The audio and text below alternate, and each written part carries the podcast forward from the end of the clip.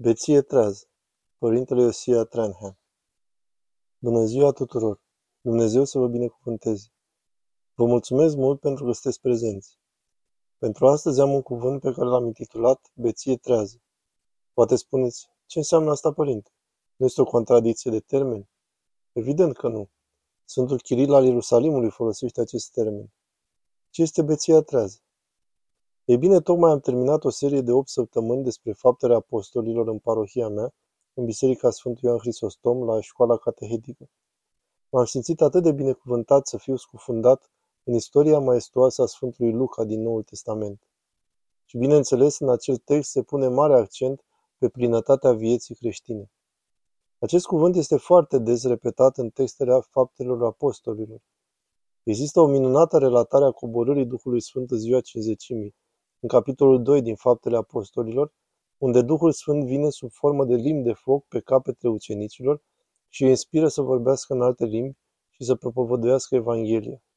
Și Sfântul Petru vine în apărarea apostolilor care sunt acuzați că sunt beți și spune că nu sunt beți, este doar ceasul 3 din zi, adică e doar ora 9 dimineața.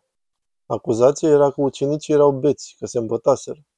Acea imagine a fost preluată de către părinții bisericii imaginea Duhului Sfânt care îmbată credincioși. Sfântul Pavel, de exemplu, vorbește despre a fi plin, așa cum spune minunata sa epistole către Efeseni. El spune să nu vă îmbătați. Nu facem asta. El se referă la obeția trupului, desigur. Nu vă îmbătați pentru că asta este desfrânare, este risipire, ci fiți plini de Duhul Sfânt. Vedeți juxtapunerea? În starea noastră de căzută ne simțim goliciune, ne simțim marea nevoie și tânjim să umplem golul. Aceasta este viața noastră și avem două opțiuni. Avem opțiunea de a ne îmbăta în trup, de a fi bezi de vin, și desigur mulți au ales acest lucru și și-au distrus viața și au pierdut rațiunea și simțirea, în timp ce se aflau într-o stare de ebrietate și au făcut lucruri de care atunci când s-au trezit s-au îngrozit și a trebuit să trăiască cu această vină catastrofală pentru tot restul vieților. Beția corpului este un păcat teribil, o mare suferință pentru atotputernicul Dumnezeu și ceva ce ar trebui să fie evitat.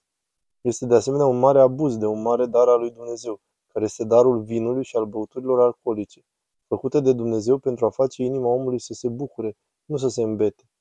Omul tânjește să umple golul din viața lui, dar există o alternativă. Spune Sfântul Pavel, și nu vă îmbătați de vin, în care este pierzare, ci vă umpleți de Duhul. Efeseni, capitolul 5, versetul 18. Iar rodul acestui lucru este, vorbiți între voi în psalmi și în laude și în cântări duhovnicești Efeseni 5:18, pe care vă place să le cântați când sunteți plini de Duhul Sfânt. Acesta este motivul pentru care atunci când Pavel și Sila au fost bătuți pe nedrept în Filipii, de aceea când au fost aruncați în închisoare la mizul nopții, când sângerau și ochii lor erau umflați deoarece fuseseră agresați, ce făceau ei atunci? Cântau imnuri și lăudau pe Domnul și se rugau. Impactul acelei vieți spirituale a lor, fiind plin de Duhul lui Dumnezeu, astfel încât nicio circunstanță pământească nu le-ar putea fura bucuria care este împărăția lui Dumnezeu în inimile lor, acel impact a fost atât de mare încât atunci când s-a produs cu tremurul, imediat după aceea, și toate ușile închisorii s-au deschis și temnicerul a venit și a fost cât pe ce să se sinucidă, pentru că a crezut că cu siguranță toți soldații au fugit, niciunul dintre ei nu fugise. Prezența apostolilor Pavel și Sila era atât de magnetică, atât de frumoasă încât Chiar și soldații care doreau să iasă din închisoare refuzau să plece, pentru că pentru ei departe de Pavel și de Sila ar fi fost în închisoare. O închisoare mai rea decât să fie în închisoare cu ei. Da, într-adevăr, ei au fost acești credincioși. Pavel și Sila erau plini de Duhul Sfânt, o umplere mult mai mare decât beția în trup, care este atât de catastrofală și creează doar un gol mai adânc și o și mai mare goliciune. Sfântul Chiril al Ierusalimului, Marele Părinte de la mijlocul secolului al IV-lea, în jurul anului 350 după Hristos, în Ierusalim, foarte faimos pentru catehezele sale, în prelegile sale catehetice, cred că în capitolul 17, descrie starea creștinului ca pe o beție trează. Dați-mi voie să vă citesc un text al său. El spune, sunt beți cu o beție trează, descriindu-i pe credincioși. Deci, sunt beți cu o beție trează, mortală pentru păcat, deci beția trupului este mortală pentru bețiv și pentru alții. Și nu e așa că noi știm asta cei care trăim în zone urbane unde suntem în mașinile noastre tot timpul și oamenii sunt în mod constant uciși și măcelăriți de șoferi beți. Domnul să aibă milă. Sunt beți cu o beție trează, mortală. Da, mortală. Mortală a păcatului și dătătoare de viață pentru inimă. Beția trupului ucide inima și distruge trupul în întregime. Sunt beți cu o beție trează, mortală pentru păcat și dătătoare de viață pentru inimă, o beție contrară celei a trupului, pentru că aceasta din urmă provoacă uitarea chiar și pentru ceea ce era cunoscut. Când ești beat, uiți tot felul de lucruri. Îți uiți demnitatea, uiți ceea ce ai învățat, uneori uiți chiar și propriul tău nume. Deci, provoacă uitarea și chiar și pentru ceea ce era cunoscut. Dar acea beție trează dăruiește cunoaștere chiar și despre ceea ce nu se știa. Iată o incredibilă promisiune. Când suntem plini de Duhul Sfânt, nu numai că avem rezultatul de a avea bucurie în inimile noastre, despre care dorim să cântăm, chiar dacă lucrurile, în mod obiectiv, în exterior merg prost, dar vrem să cântăm și să facem melodie în inimile noastre pentru Domnul. Aceasta este ceea ce facem. Acestea sunt consecințele acestei umpleri.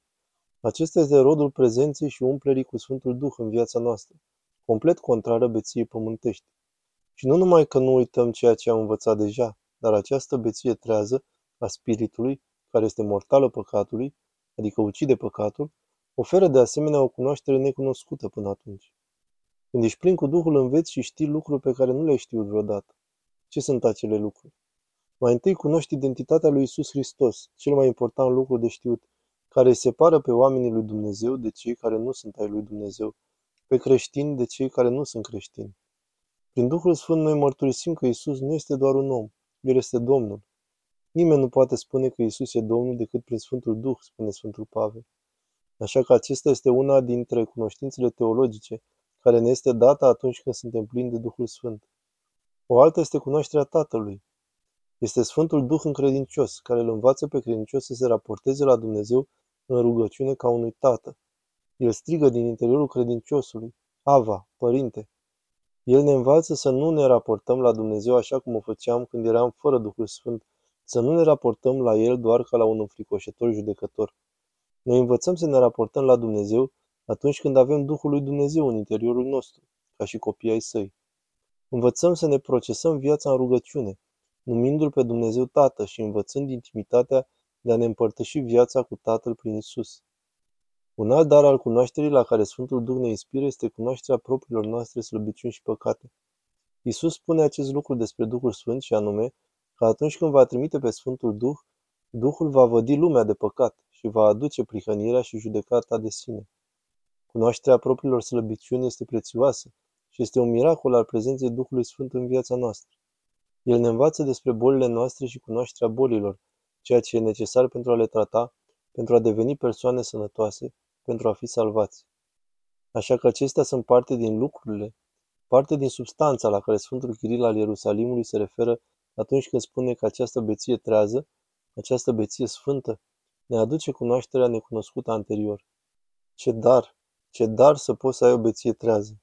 Aceasta este cea mai importantă cunoaștere dintre toate, dragii mei. Fie ca Dumnezeu să ne dea, Dumnezeu să fie cu voi.